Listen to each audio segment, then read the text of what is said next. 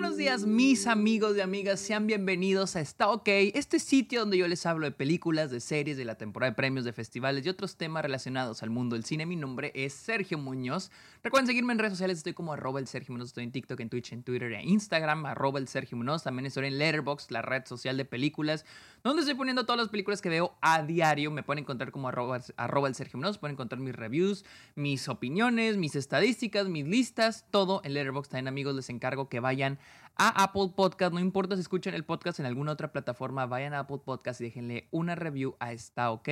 Y finalmente, caigan a Patreon, suscríbanse a Twitch a cambio de beneficios como episodios exclusivos, videollamadas, watch parties, etcétera, etcétera, etcétera. Ustedes pueden recomendar temas de los cuales me quieren escuchar hablar aquí en el podcast. El dinero con el que ustedes me apoyen lo uso para mis proyectos, para mis viajes. Acabo de volver de TIFF y estoy increíble. Va a haber episodios para cada, para cada una de las películas que vi en el festival. Pero este episodio no es de esto. Este episodio es para hablar de Harry Potter, porque seguimos con la, el maratón semanal de la saga de Harry Potter. Les digo, le están pasando aquí en el cine y me estoy aventando todas las películas.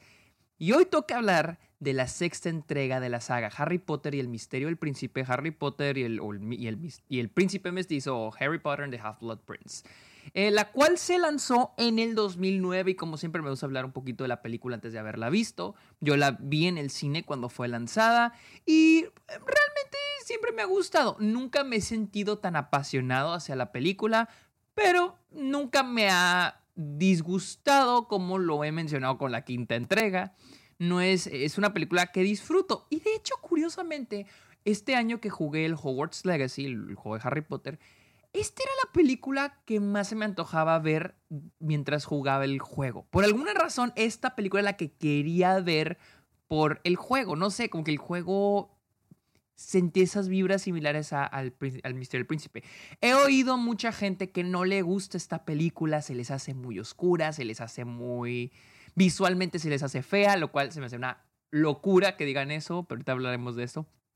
Y a mí en general siempre me ha gustado, pero me he sentido como neutral. O sea, como que no, neutral.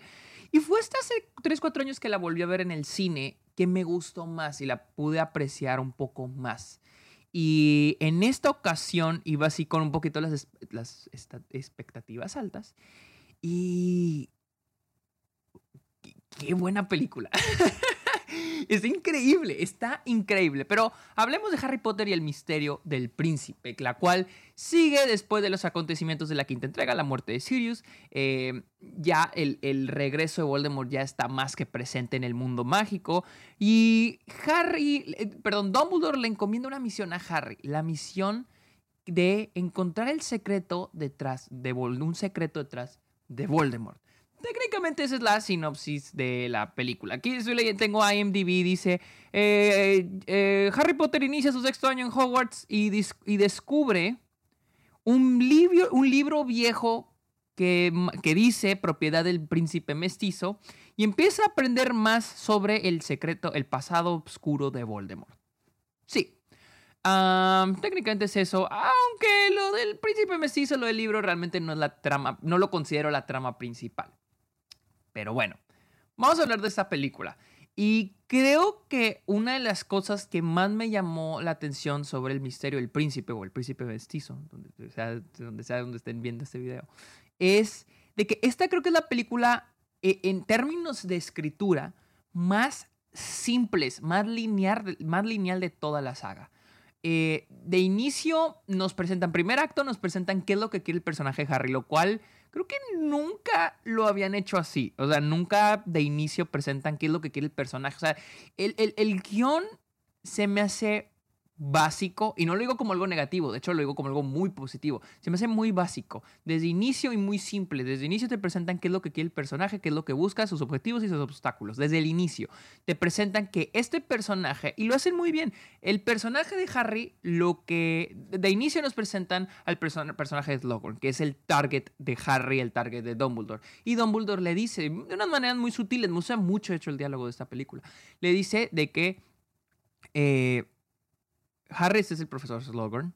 Y, y Harry, no, esperen, y Harry le dice que, o sea, entiende por qué Dumbledore lo lleva a la casa donde Slughorn se está quedando para convencerlo a trabajar en Hogwarts. Y es de que Slughorn es un personaje, me encanta el personaje de Slughorn, es un personaje muy gris, es un personaje muy ambiguo. No es un personaje malo, pero tiene como sus secretos y es lo que me gusta y lo, y lo entendemos, nos lo dan a entender un poquito en esa escena donde se conocen Harry y Slughorn en la casa y que le dice de que tu mamá era muy brillante a pesar de que era una muggle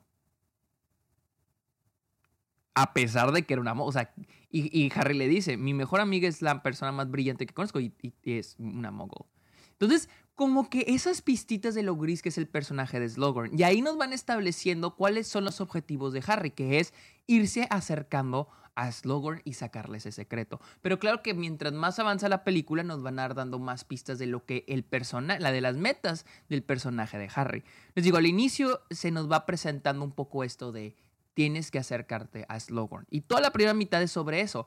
Ya una vez que llegamos al midpoint de la película, que ya es amigo de Slughorn, es cuando Dumbledore le presenta este, este, esta memoria de Slughorn, que es una mentira.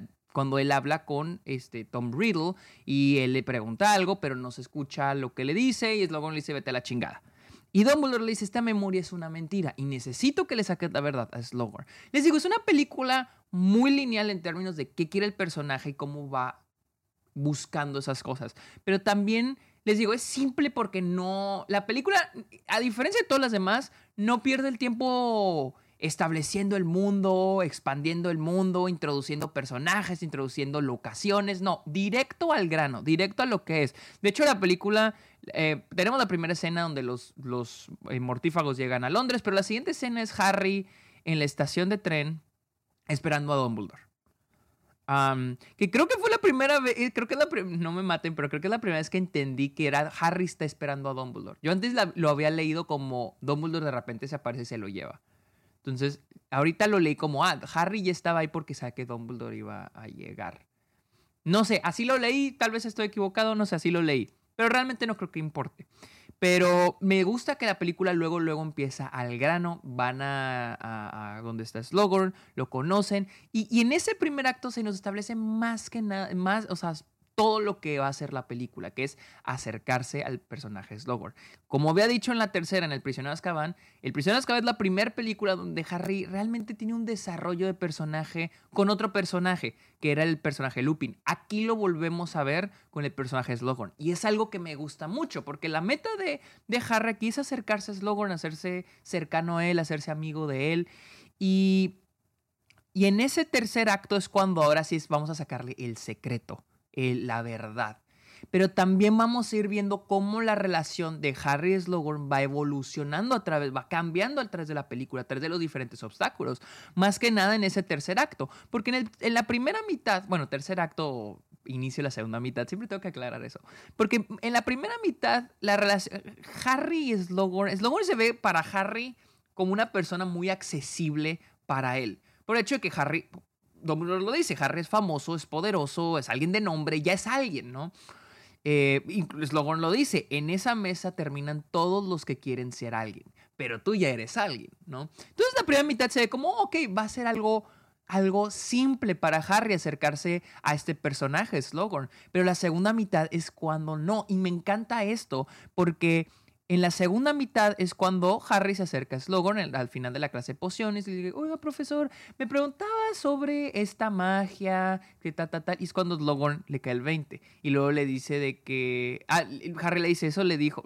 No, Slughorn le dice de que, bueno, pues le dice, donde hay, donde hay obscuridad hay luz, entonces hay, hay cosas que no, que, que, pues que no. Entonces le dice, eso le dijo a Voldemort, eso le dijo a Voldemort. Y es cuando Slogan le dice, te mandó Dumbledore, ¿no? Entonces empieza a sentir la fractura de esa relación y que el personaje de Slogan no solo no es un personaje simple o sencillo, sino también es un personaje con algo que oculta. Y es que siento yo que algo muy básico en guion, pero que siempre funciona, es el conflicto entre personajes, que es un personaje quiere X cosa y otro personaje quiere Y cosa. Y a veces esas, esas metas se interconectan o se crea un conflicto. O tal vez X persona quiere algo de... No, X persona quiere algo de Y persona, pero Y persona no quiere darlo. y, ahí ya tienes drama, ahí ya tienes conflicto. Les digo, esas son las bases del guion. Y creo que eh, Harry Potter y el Misterio del Príncipe maneja mucho esas bases. Desde cositas tan simples como una batalla, les digo, una, batalla o algo tan simple como el que Slogo no le quiera decir a Harry el secreto. Y, y ese, les digo, esa evolución de la meta del personaje Harry y esos topecitos, más en, más en esa segunda mitad del segundo acto, donde Slogan lo bloquea y dice, creo que Harry llega a donde, a su, a su oficina y Slogan le dice que no, otro día le cierra y es cuando pasa lo de Ron, Ron tiene la, la poción de amor y luego tiene que llevar y luego termina siendo envenenado, entonces todas esas metas pequeñas que van llevando a Harry en dirección hacia, hacia, su, hacia su meta. Eh, perdón, esos obstáculos pequeños que iban a Harry a su, a su meta. Eh, se me hace muy bien escrita esta película. Les digo, porque es simple. Harry quiere X cosa y va en esa dirección. Y toda la película, o el 80% de la película, se enfoca en lo que quiere Harry y a la dirección a la que va. Con, esas, en esas, eh, con, esas, con esos obstáculos. Y creo que el, punto climático de esa trama y de la relación de Slogan y Harry se me hace espectacular, que es cuando, bueno, Harry en ese, acercándonos un poquito antes del último acto, pero antes, eh, Harry es cuando se toma el, el, Félix Felicis, creo que se llama, y va con Hagrid, ahí se topa Slogan y es el funeral de Aragorn, el, la, la, araña gigante de la segunda entrega.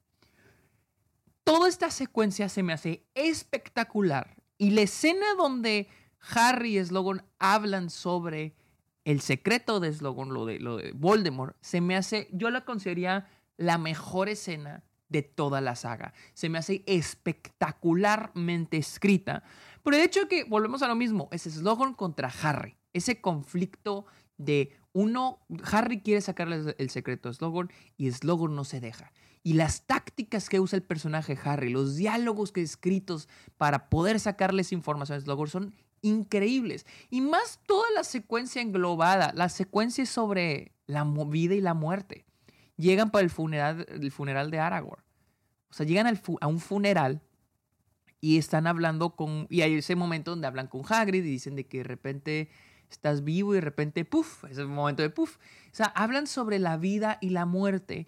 Eh, Hagrid se queda dormido y borrachín y tenemos ese, esa conversación entre Slogan y Harry sobre, sobre la mamá de Harry. Hablan sobre el pez.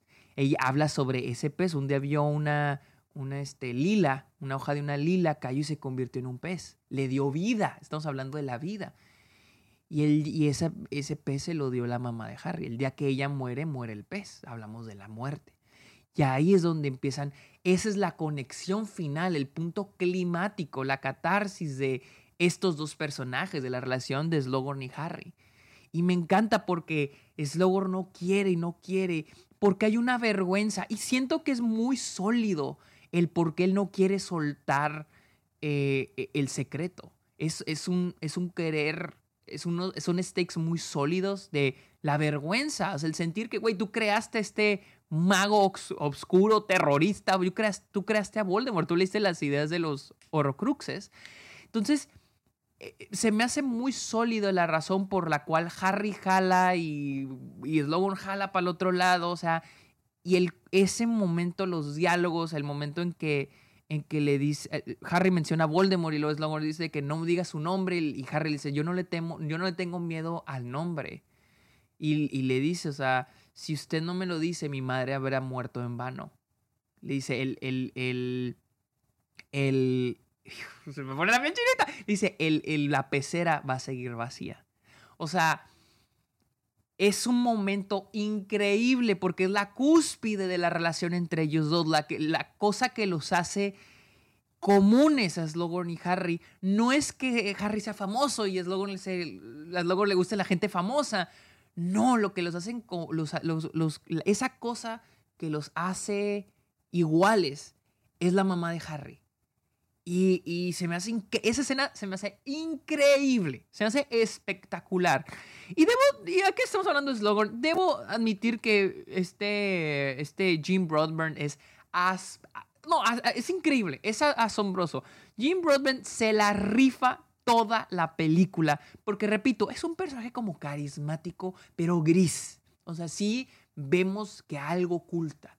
Y es, y es su error, o sea, es este error de haber creado al, mago oscuro más grande de todos los tiempos. Ese error que él cometió años atrás. Se me hace increíble. Y pues ya brincamos al último acto cuando Harry va y le entrega la memoria a Dumbledore. Aquí empieza un pero que yo le tengo a la película. Y es de que todo, hasta ese punto, el viaje del personaje Harry se siente muy chingón, se me hace muy bien escrito lo que quiere, los obstáculos, y ya consiguió lo que quiere y lo que quería, que era la memoria de Slogan. Todo eso ahí se me hace muy chingón. Lo que viene a continuación es un poquito de las consecuencias de, o sea, lo que pasa después de haber conseguido esa memoria y hasta tener la información que se necesitaba.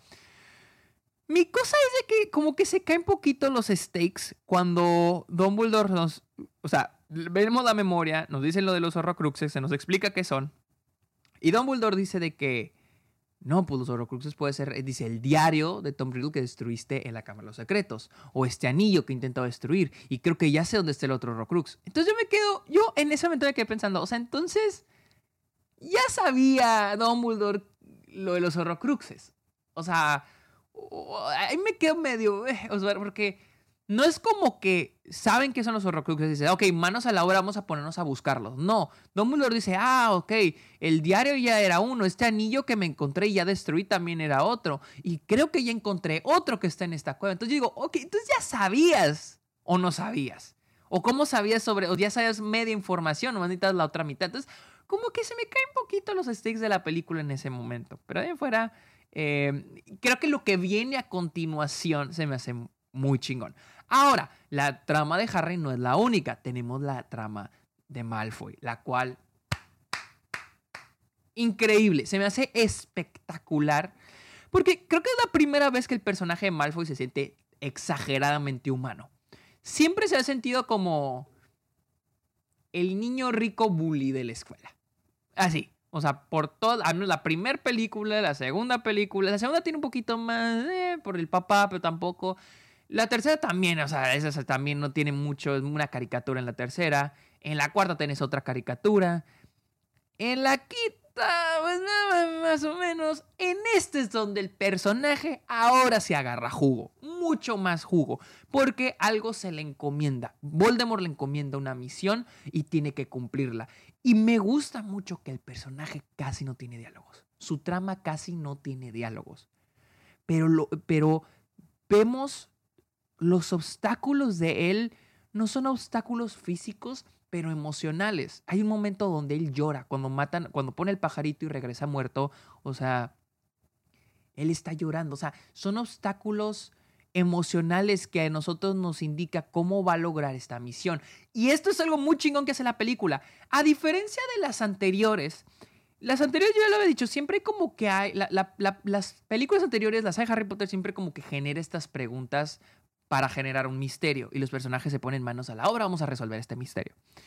En esta no. En esta, por eso les decía, lo del misterio del príncipe, no siento realmente, te ponen el libro, el misterio del príncipe, encuentra las pociones y encuentra el sectus sempra, etcétera, etcétera. Pero realmente la película nunca se cuestiona quién es el príncipe mestizo o, el, o, o Harry jamás está poniendo a ver, vamos a ver quién es. Y me alegra, porque realmente no creo que sea algo, pues vaya, importante. Y lo mismo con la trama de Malfoy. Malfoy se le encomienda una misión y nunca nos dicen explícitamente cuál es esa misión. Pero ya sabemos cuál es, es matar a Dumbledore. Siento yo que desde, yo creo a los 40 minutos de película, dura, dura 2 horas 33, yo creo que a, los 40 minutos de película ya sabemos cuál es la misión de Malfoy. La pregunta que genera la película, y esto se hace muy inteligente, es ¿Cómo lo va a lograr? Esa es la pregunta que genera en nosotros. Realmente la pregunta de cuál es la misión que va a lograr, no, no, esa no es la pregunta. La pregunta es cómo lo va a lograr. Y a mí me alegra que la película se vaya en esa dirección. Y ahí conecta un poco la trama de Harry y, y, Draco, eh, Draco, digo, perdón, Harry investigando un poquito, volviendo a, un poquito a lo que eran las primeras dos películas, que son los personajes investigando qué está pasando, pues tenemos esos momentos donde Harry investiga un poco lo que está haciendo Malfoy. No tan a fondo, pero sí lo vemos un poquito como escuchando las conversaciones, viendo que sale de un lugar entra a otro. Eh, no sé, se, me hace que conecta bien. Eh, y, en general, el, arco final de Malfoy se me hace chingoncísimo. Incluso, y este es un pero que yo tengo también con, la, con el arco de Harry. Con Harry, a pesar de que su arco está muy sólidamente escrito, siento que el personaje no cambia. En general, siento que esta película no tiene como un tema central como lo veo en la tercera, donde se habla sobre la soledad, o la quinta, donde se habla otra vez de la soledad y la amistad. Esta no tanto. Eh, y siento que cuando, el cuando la película acaba, no siento el arco del personaje tan fuerte como lo vi en la quinta o la tercera. Eh, ese es uno de mis peros. Pero con Malfoy sí siento un arco de personaje, sí siento un viaje, un cambio, o sea, sí, todo lo que tiene, toda la experiencia que tiene que vivir Malfoy, al final sí se siente más sólida incluso que la de Harry. La trama de Malfoy en esta película es espectacular, es asombrosa, me encanta.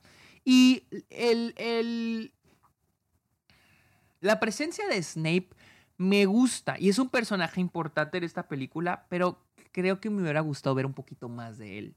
Siento que no está lo suficiente para darnos a entender o para comprender el peso que él va, que tiene en la historia y que va a tener en el futuro. Creo que Snape ese es otro, otro pero. Y luego tenemos a Harry, eh, perdón, la trama de Ron y Hermione, que creo esta es la primera vez desde la cuarta película, creo, en la que Harry, perdón, Hermione y Ron no tienen mucha, no están tan involucrados con Harry, con la trama principal de Harry. Por ejemplo, la primera, la piedra filosofal, en la cámara secreta, sí, en investigar qué está pasando en, el, castillo. En la tercera también están muy bien involucrados. En la quinta son, a ellos, ellos crean el, el ejército de Dumbledore. En esta, si se pone a pensar, Ron y Hermione no hacen mucho en la trama de Harry. Ellos tienen su propia historia de amor, estos triángulos románticos, que a Hermione le gusta a Ron, pero Ron sale con otra chava y luego otro güey le gusta a Hermione, pero no lo pela. A Harry le gusta Ginny, pero Ginny anda con y así nos la llevamos. Honestamente habrá gente que no le gusta, a mí sí me gusta, siento que los personajes son muy humanos, se sienten muy humanos. De hecho, esta es la película donde los personajes se sienten más humanos que nunca. Y hay ciertos momentos que a mí me encantan, la verdad se me hacen muy lindos, donde la película se toma el tiempo en generar estas conversaciones tan naturales, como por ejemplo cuando Harry Hermione le dice de que, ¿cómo te sientes cuando ves a Ginny con, con, con este Dean? Creo que es Dean, con Dean. Entonces luego llega Ron y, eh, Ron y está Lavender, creo que se llama Lavender, y y luego, pues, es lo de los pajaritos, ¿no? Y Hermione y, Harry, pues, y Harry le dice así se siente, ¿no? Esos momentos. Hay otro momento que se hace increíble donde Harry le dice, perdón, Dumbledore le dice a Harry de que, em, le dice de que he, notado que estás mucho con la señorita, con la señorita Granger, ¿no? Y Harry dice, no, no, no, no hay nada. Me gusta mucho ese momento porque a pesar de que no empuja la trama principal, se siente tan humana esa conexión entre Dumbledore y Harry. El que un maestro te pregunte algo personal, pero con la intención de quiero conectar contigo, quiero saber más de tu vida personal, porque, porque quiero sentirme más íntimo contigo, porque no, como amigos, como, como una figura paternal. Y siento que la relación entre, y eso me gusta mucho esta película, la, relación entre Dumbledore y Harry. E, ese momento antes de que se vayan a la cueva y le dice de que muchas veces se me olvida lo, se me olvida lo mucho que has crecido. Que le dice, ya te tienes que razonar, se me olvida lo mucho que has crecido. ¡Uta, güey! Me rompe el corazón por el hecho de que es un recordatorio, no solo a Harry, pero también a nosotros la audiencia, de que esta es la sexta película, de que hemos visto no solo sus personajes, a estos actores crecer ante nuestros ojos. Y ya nos estamos acercando al final. Y, y también fortalece mucho la relación entre Dumbledore y Harry. Y a lo largo de la película tenemos momentos donde la película se detiene para generar estos, estos, estas escenas íntimas entre los personajes y se me hacen lindas, se me hace cute. Y pues lo vemos con, los personajes de Ron y Hermione. Eh, la cosa es de que creo que esta es la primera vez que la trama de ellos no conecta absolutamente nada con la trama de Harry. O sea, en la cuarta entrega pasa algo similar en el que es el baile de Navidad y luego también hay que, que a Ron le... No, que, a que Hermione quiere que le invite Ron, Ron quiere invitar a Hermione, o sea, como que hay algo ahí. Pero lo que conecta con, la trama de Harry, pues es de que es el baile de los, de los, del torneo de los tres magos. Eh, o sea, ya eso se le relaciona con Harry. O Víctor Krum, que es uno de los participantes, invita a Hermione. O sea, ahí conecta, pero aquí con, con, con en esta película siento que no llega a conectar pero me molesta. Puedo vivir en paz con eso, pero he leído gente que sí, que no le gusta, que dice que esa trama no, o sea, no funciona. O sea, y sí es cierto, o sea, podrías quitar todo eso y probablemente si la película sigue funcionando igual. Creo que el único momento donde se llega a conectar es cuando Ron se toma los, las galletas o lo que sea que le hayan enviado a Harry, queda todo enamorado de Romina, Romina Bale, no me acuerdo cómo se llama, y tiene que, llevar, tiene que llevarlo con Slogan, y ahí es cuando queda intoxicado, y luego ahora sí avanza la trama de Harry. Creo que ese es el único momento en que conectar, pero de ahí en fuera no, pues no, lo de Hermione y Ron no conecta mucho. Lo que sí me encanta de esa trama es la conexión entre Ron y Hermione. Me fascina, me encanta eh, esa conexión de amistad. Eso, eso no solo aclararnos de que no hay nada romántico entre ellos, pero esa intimidad de amigos. Que siento que es algo muy subestimado en, general, siento que está muy subestimado el, el amor entre amigos.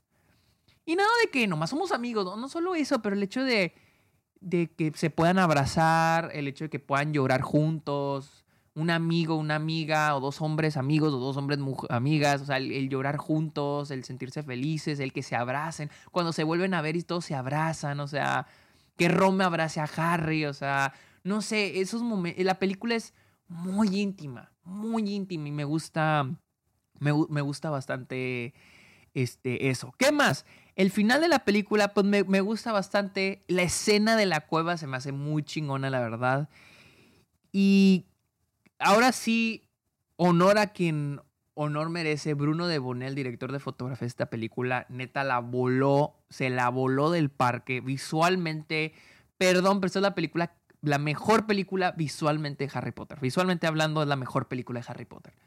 Eh, y yo sé gente que no le gusta, que porque es muy gris, y luego la comparan con las dos primeras, que son muy coloridas, pero no, no, no, no. Esa película, o sea, tienen que entender el trabajo de Bruno de Bonel en esta película. Hay dos tipos de, de, temperaturas que usa, bueno, pues son las dos únicas temperaturas, pero las escenas, eh, eh, las, la manera en que están fotografiadas y la temperatura del color en, en las escenas son de dos, o son muy cálidas o son muy frías, o son muy blancas o son muy como, como naranjitas, que es lo que me gusta mucho. Pero algo que se me hace increíble, y, es un color naranja muy como cozy, muy como que te sientes como en casa, hogareño, me gusta mucho. Y, cuando se siente frío es muy desolador, muy eh, como grim, como no triste, pero muy este, no sé cómo decirlo, muy como algo malo está pasando. Y pero pero les voy a decir la verdad, no es tanto el color lo que me gusta de esta la fotografía de esta película, sino la iluminación. Y de hecho, creo que a veces muchos creen que la, fotografía en una película son la paleta de colores. Perdón, pero cuando abres la, la paleta de colores para mí es una mamada. Porque realmente la fotografía, y estoy haciendo quote a mi amigo Juan Antonio, la fotografía es cuánta luz dejas entrar a la lente, a la cámara. Esa es la fotografía. Em, porque digo, los colores los puedes cambiar en, en, postproducción, los puedes cambiar en corrección de color, pero la luz, cuánta luz dejas entrar, cómo iluminas las escenas, eso eso es lo que importa. Y hay un trabajo increíble de iluminación en esta película. Eh, y, se puede notar, hay unas escenas donde, no sé cómo decirlo, no sé el rango dinámico, pero hay una, hay un baño de sobreexposición de luz en, la, en el contorno de los objetos de los personajes y se baña poquito y se desvanece para entrar en obscuridad. Toda la película no sé, me llamó mucho la atención. O sea, momentos, por ejemplo, hay una parte donde, donde Harry hace el, el Sempra, así se llama, creo, a Draco, y cortamos una escena donde está Harry, Ginny, Hermione y Ron, y, le, y le, lo convencen para deshacerse del libro. Pero en esa hay una toma donde se ve la silueta de Harry. O sea, y, realmente dices, güey, o sea, si estuvieras ahí en la escena, pues todo estaría súper oscuro, o sea, es súper oscura la imagen. Pero visualmente el contorno, el, contorno para crear esta silueta de Harry se ve increíble. La iluminación en esta película es espectacular. O sea, se me hace increíble. Otra cosa que siento que Diego de Bonel, también digo, el diseño de producción es increíble y aquí combina muy bien. Creo que esta es la película donde mejor luce el castillo, como e, este aspecto gótico de Hogwarts, porque es un, es un castillo gótico. Y, creo que en esta película es donde mejor se ve, donde mejor luce como un castillo. Esas escenas donde está lloviendo y se siente todo tan gris, tan oscuro o hay una que tengo así grabada en la cabeza donde mm, casi al final Malfoy se levanta de su cama y va caminando por un pasillo y vemos la, la, toma así de este lado, vemos a Malfoy caminando, pero de este lado tenemos aquí a unos estudiantes, unos besándose y otros riéndose. Y cómo está compuesta la imagen se me hace increíble. Y hay muchos, de hecho me recordó a, a The Tragedy of Macbeth y me acordé que Diego de Bruno de Bonel dirigió la fotografía de, de Tragedy of Macbeth, que es muy arquitectural, no sé si es una palabra, pero es una película que le da mucho énfasis a la arquitectura de la escena. Y esta película es increíble. Una escena, bueno, una toma que se me hace increíble y es, una, es un gran trabajo de, de, de storytelling, más fotografía, más efectos visuales y diseño de producción. Es y es de transición, es una escena de transición, pero que comunica mucho. Es cuando, y lo he mencionado mucho, es cuando tenemos la escena de los pajaritos, eh, de que Hermione le avienta los pajaritos a Ron, que se hace muy chingona también. Y cortamos a una toma donde se ve la ventana de la torre, de la casa de, Gryffindor, todos celebrando y luego se empieza a mover la cámara y luego vemos a Ron y a Lavender besándose, la cámara sube y sube y sube y llegamos a la torre astronómica y está Malfoy ahí sentado él solo. Y termina con este paneo y vemos Hogwarts y el cielo y se hace de día. Una sola toma que dura 15-20 segundos, que es de transición, pero comunica tanto sobre las diferentes narrativas de la película. Eh, Bruno de Bonel se la rifó cabrón y yo sé, gente que se, o sea, perdón, pero es que es que se ve muy gris, perdón, pero eso es lo se está yendo a lo más superficial, se están yendo a lo más superficial de la fotografía. Es que antes se más colorido. Ah, sí, pero también entiendan, o sea, las primeras dos películas no son iguales a esta sexta. Y, y, esta sexta te lo da a entender todo el tiempo. Los personajes ya maduraron. Los, personajes están horny, están, se quieren coger, güey, en esta película. O sea, se nota. O sea, eh, los personajes están madurando, las cosas, el, el, todo es más oscuro en esta, las cosas se están poniendo peor en el mundo mágico.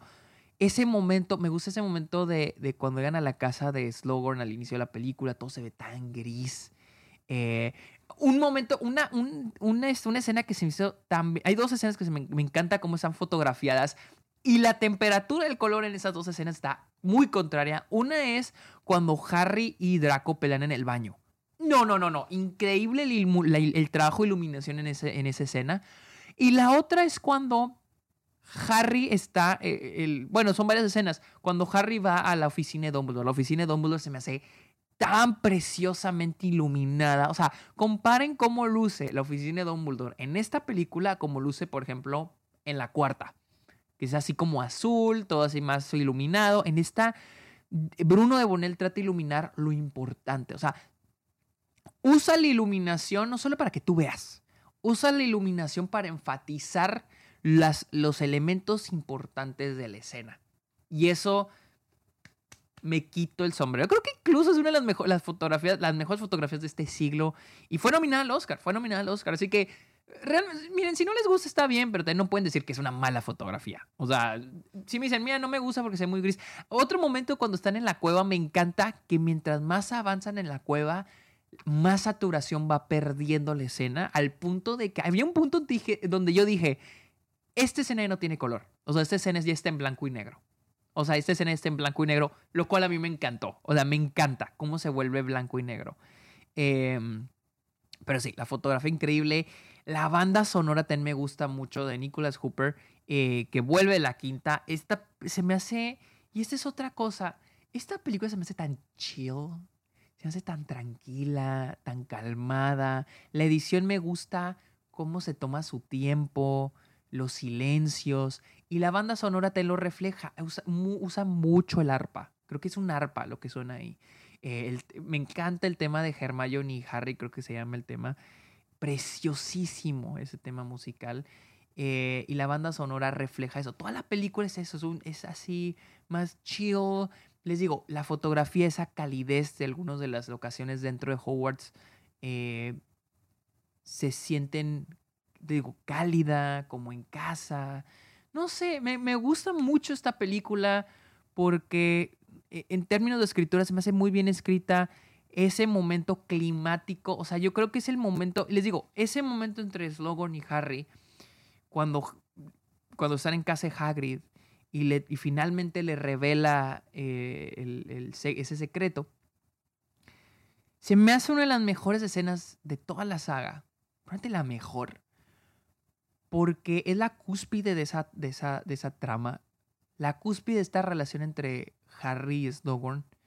Eh, al igual que con Lupin en la tercera, es un acercamiento a los papás de Harry, a la parte personal del personaje. Eh, y, este tema sobre la vida y la muerte que se toca en esa, en esa escena. Y es lindísimo, los diálogos son bellísimos. O sea, el, cómo se escribieron los, los... O sea, cuando escribes una, una discusión entre dos personajes, es casi como que se están disparando. Es casi como escribir una, una pelea de acción una pelea de acción, una, escena de acción, o sea, una pelea. Alguien tira un chingazo, el otro tira otro chingazo, otro tira chingazo. O sea, así son las conversaciones también. Y es, y, pero también es qué tipo de chingazo estás recibiendo. Igual con los diálogos. Los diálogos que Slogan y Harry llevan a, esa, a, a escalar, a esa cúspide. No solo para obtener lo que Harry quiere, pero también concluir y examinar al personaje de Slogan. Se me hace se me hace, se me hace asombroso. La verdad, e, esa escena, yo ayer que la vi dije, no mames, está... Había gente llorando, yo no lloré, pero había gente llorando en mi sala y, sí, güey, es una escena muy linda eh, sobre estas dos personas complicadas que probablemente buscan inconscientemente el mismo fin, el que termine esto, el que Voldemort se ha vencido, pero eh, al menos Slogan está obstruido por sus propios obstáculos, por sus propios errores, por su propio pasado. Y eso es algo que me gusta que la, que la peluca, que la película examine. Y sí, siento que se me está olvidando algo, pero mucha gente se queja de la escena cuando incendian, queman pues, queman eh, la madriguera, la Ron. A mí sí me gusta, siento que sube mucho los stakes y creo que ese es otro problemita que tenía con la película. Realmente no sentía los stakes tan fuertes por el hecho de que, no sé, por un momento digo, ok, va a conocer, tiene que, el personaje tiene que conocer a Slogan y sacarle esa información. ¿Qué pasa si no lo consigue? ¿Me entiendes? O sea, y por eso digo que mata poquito esa trama el, cuando Dumbledore dice que no, esto, que ya eh, destruiste tú un, un, Horrocrux y otro Horrocrux ya lo destruí yo y ya sé dónde está otro. Entonces yo me quedo, ah, o sea, ya sabías, güey. o sea, como que entonces Diokis, medio Diokis, o sea, más bien querías dar la información completa. No sé, ese es mi único, uno de mis pocos problemas con esta película. Pero realmente es espectacular. La, verdad me gustó muchísimo no sé por qué es la primera, en este maratón es la primera película de la saga que quiero volver a ver. La neta la quiero volver a, tengo ganas de volverla a ver. Em, pero sí, y es interesante que Voldemort no está presente en esta película. Eh, porque vuelvo a lo mismo, el antagonista, siento yo, es Slogan. No porque sea el malo, el enemigo, muchas veces creemos que el antagonista es igual a villano. No, pero porque él, es, él tiene algo que Harry quiere. Y Harry lo tiene que, que, que conseguir. El mismo Slughorn no lo permite, él es el obstáculo. Y me gusta eso, me, gusta que no sea el a Voldemort o el villano, no sé. Y siento que la parte de la madriguera está agregada porque sí se llegan a sentir un se llega a sentir un poquito los stakes medio bajones, pero me gusta mucho esa secuencia, no solo cuando la queman y la batalla, pero lo que pasa antes, cuando están hablando y Lupin, ah, Harry le dice, le dice que sospecha a Snape y Lupin defiende a Snape, le dice, no, es que O sea, tienes que confiar en Snape. Cuando esto pasó, dijo, mucha gente está desapareciendo y no podemos ponernos en nuestra contra. Y luego hay una parte donde habla con Arthur Weasley. Arthur Weasley le habla sobre el, mueble este que está usando Draco. Y creo que la manera en que están construidos esos momentos se me hace, se me hace, me gustan porque pues ahora sí aumentan los stakes, me recuerda de que, ah, esto está cabrón. Porque estar mucho tiempo en Hogwarts como que se te olvida, pero cuando estás afuera me gusta que la película aprovecha recordarte sobre lo que está pasando afuera, de que se están poniendo feas las cosas.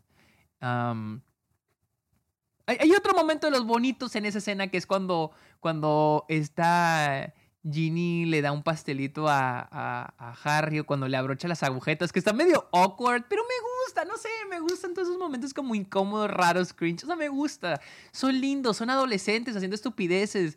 Eh, están en la pinche, repito, están en la pinche edad de la punzada, güey. Se quieren coger los unos a los otros. Ah, me gusta, me gusta eso. Eh, Ginny se hace medio insípida, pero eh, me, gusta más Ginny que, que esta, ¿cómo se llama? Está Cho. O sea, sí, ese personaje no me encanta. Ginny te hace medio insípida, pero eh, está bien, X. Pero bueno, amigos, yo creo que hablé mucho. Llevo 40 minutos hablando del misterio del príncipe, el príncipe mestizo Half-Blood Prince, la cual está disponible en HBO Max. La neta, véanla, está chida. O sea, yo espero que haya gente que esté maratoneando estas películas junto conmigo, en espíritu. Eh, porque sí, esta película sí la aprecié un poco más. Le veo los problemas que tiene, pero tiene muchísimas virtudes. La verdad, eh, me, gustó, me, me gustó bastante. Pero bueno, amigos.